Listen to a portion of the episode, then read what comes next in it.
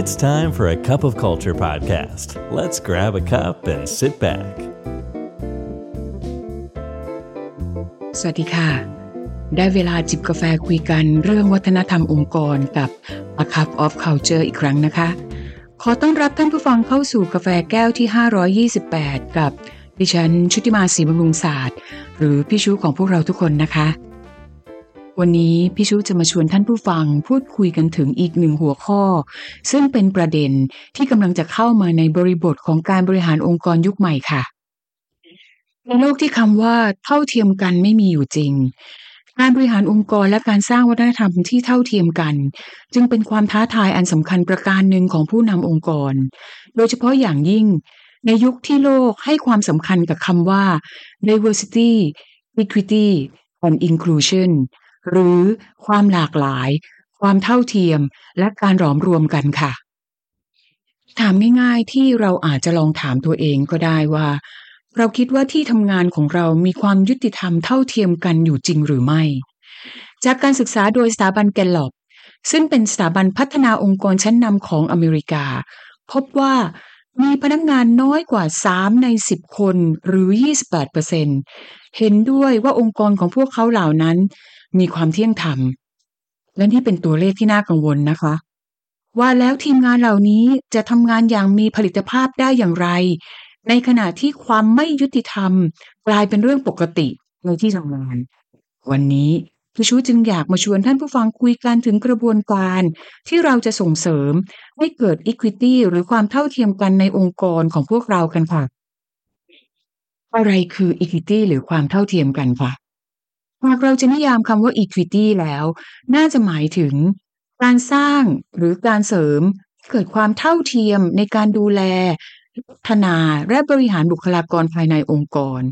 ซึ่งมีความเชื่อมโยงและมีผลมาจากประสบการณ์ โอกาสที่ขับเคลื่อนโดยนโยบาย ขั้นตอน ระบบ สามารถตอบโจทย์ความต้องการของบุคลากรที่มีความแตกต่างกัน โดยไม่มีความเหลื่อมล้ำ หรือเอ็นเอียงไปยังกลุ่มใดกลุ่มหนึ่ง มากเป็นกรณีพิเศษ โดยทั่วไปแล้ว เวลาเราพูดถึงความเท่าเทียมกันในองค์กร ก็มักจะไปเกี่ยวโยง หรือพูดถึงเรื่องของค่าจ้างค่าตอบแทน โอกาสในการเจริญเติบโตในสายงาน แต่ความจริงแล้วคำว่าความเท่าเทียมยังคงหมายรวมถึงประสบการณ์ในการทำงานในแต่ละวันด้วยและแม้ว่าหลายองค์กรจะพยายามสร้างนโยบาย เพื่อที่จะ ก่อให้เกิดความหลากหลายภายในองค์กร เช่น สวัสดิการการดูแลครอบครัว การดูแลเด็ก การทำงานจากบ้านหรืออื่นๆ กลับกลายเป็นว่าสิ่งต่างๆ เหล่านั้น อาจจะสร้างความเหลื่อมล้ำ หรือเอื้อประโยชน์ ให้กับบุคลากรเพียงบางกลุ่มเช่นเดียวกันค่ะ ในเวลาที่เราพูดถึงคำว่า diversity หรือ inclusion เราควรจะคำนึงถึงบริบทของ equity หรือความเท่าเทียมกัน เข้ามาเป็นส่วนหนึ่งของ policy โดยรวมของเรานะคะ เคยลองพิจารณาหรือไม่ว่าในบางครั้งที่เราให้ความสำคัญกับเรื่องของความหลากหลายหรือ diversity มันได้กลายเป็นปัญหาในการจุดประเด็น เกี่ยวกับเรื่องของความเท่าเทียมกันในเวลาเดียวกัน เช่น ในขณะที่เราพยายามที่เราจะบอกว่าเราส่งเสริมในการที่จะสนับสนุนความหลากหลาย เรามีการพัฒนาเชิงรุกจริง ๆ หรือยังในการที่จะสร้างเสริมความแข็งแกร่งให้กับทาเลนในองค์กรที่มีความหลากหลายอย่างจริง ๆ และเราได้ผลักดันให้เกิดความสมดุลในบริบทองค์รวมของความหลากหลายของบุคลากรในเวลาเดียวกันหรือไม่ ในทางกลับกันค่ะ การให้ความสำคัญกับ inclusion หรือการหลอมรวมความเป็นหนึ่ง ก็อาจจะกลายเป็นปัญหาของ equity หรือความเท่าเทียมกันได้ อีกเช่นกัน ดังนั้น การส่งเสริมวัฒนธรรมขององค์กรให้เกิดความเชื่อมั่น ความเป็นส่วนหนึ่ง และขณะเดียวกัน ไม่รู้สึกถูกแบ่งพักแบ่งพวกอย่างไม่ได้ตั้งใจ จากนโยบายขององค์กรจึงเป็นเรื่องสำคัญที่ทุกองค์กรควรจะต้องพิจารณาค่ะแล้วเราจะมีวิธีการอย่างไรในการสร้างความเท่าเทียมกันในที่ทำงาน หัวใจที่สำคัญของ Equity in Workplace คือการเปิดโอกาสให้พนักงานทุกคน ได้สามารถแสดงออก ปฏิบัติงานและทำหน้าที่ในระดับที่ดีที่สุดของแต่ละคน รวมทั้งต้องมั่นใจว่าทุกคนได้รับการปฏิบัติด้วยความเท่าเทียมไม่ก่อให้เกิดความเหลื่อมล้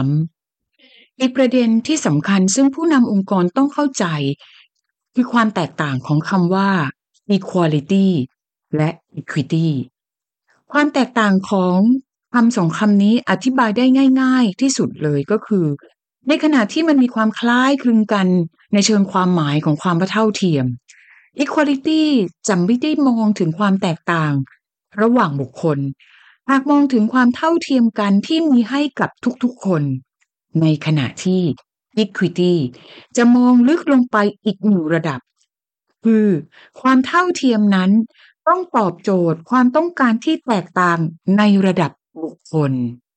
และประโยชน์ของการสร้างความเท่าเทียมกันในสถานที่ทำงานมีอะไรบ้างคะ องค์กรที่มีความตระหนักในการนำบริบทของ Equity เข้ามาใช้ในการสร้างวัฒนธรรมองค์กร จะได้รับประโยชน์มากมายค่ะ มีการศึกษาจาก Boston Consulting Group นะคะพบว่าองค์กรที่มีการผสมประสานอย่างเหมาะสมของทีมผู้บริหาร จะส่งผลต่อการเพิ่ม ผลการดำเนินงานถึง 19%และสามารถสร้างนวัตกรรมขององค์กรได้มากยิ่งขึ้น จากประโยชน์ในการที่เขาเห็นความสำคัญของความหลากหลาย และนำความหลากหลายมาผสมประสานอย่างเท่าเทียมกัน นอกเหนือจากนี้แล้ว การที่องค์กรสามารถสร้างเกิดความเท่าเทียมกันในที่ทำงาน ยังช่วยให้องค์กรสามารถวางแผนการพัฒนาความรู้ความสามารถได้ตรงกับกลุ่มเป้าหมาย หรือที่เราเรียกว่า equity focused training อย่างที่ทราบกันค่ะ การพัฒนาบุคลากรในยุคปัจจุบัน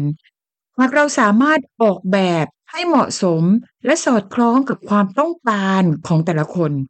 ย่อมส่งผลลัพธ์ที่แตกต่าง จากการวางแผนการพัฒนาที่อยู่บนพื้นฐานของมาตรฐานเดียวกันอย่างใดอย่างหนึ่ง นอกจากนี้แล้ว การสร้าง Equity ในสถานที่ทำงานยังช่วยสนับสนุนให้เกิดความเข้มแข็งของความมีส่วนร่วมของพนักงานหรือ engagement และส่งผลบวกต่อการรักษาบุคลากร ลดอัตราการไหลออกของพนักงานได้นะคะ อีกประเด็นหนึ่งที่น่าสนใจคือการสร้างความเข้มแข็งให้กับเรื่องของ equity in workplace เนี่ยยังทำให้เกิดภาพลักษณ์หรือ employer branding ที่ดีค่ะ หากองค์กรใดสามารถแสดงออกถึงการให้ความสำคัญกับ equity ในสถานที่ทำงานอย่างชัดเจน จะเป็นการส่งสัญญาณที่ดึงดูดให้ทาเลนต์ในตลาดงานเห็นว่า องค์กรของคุณ คือสถานที่ทำงานที่น่าทำงานด้วยค่ะ แล้วเราจะมีวิธีการอย่างไรในการสร้างและเสริมวัฒนธรรมของ Equity ในสถานที่ทำงานกัน การสร้างวัฒนธรรมที่ส่งเสริมเรื่องของ Equity ในสถานที่ทำงาน เป็นสิ่งที่ต้องทำอย่างต่อเนื่อง โดยผู้นำองค์กร และเกิดจากความร่วมไม้ร่วมมือ ความทุ่มเทของทุกๆ คนในองค์กร อย่างไรก็ดี มันไม่มีไม้ตายสำเร็จรูปนะคะ ที่จะบอกว่าอะไรคือวิธีการที่ดีที่สุดหากแต่องค์กรแต่ละองค์กร ต้องทำความเข้าใจ เข้าขั้นตอนและกระบวนการ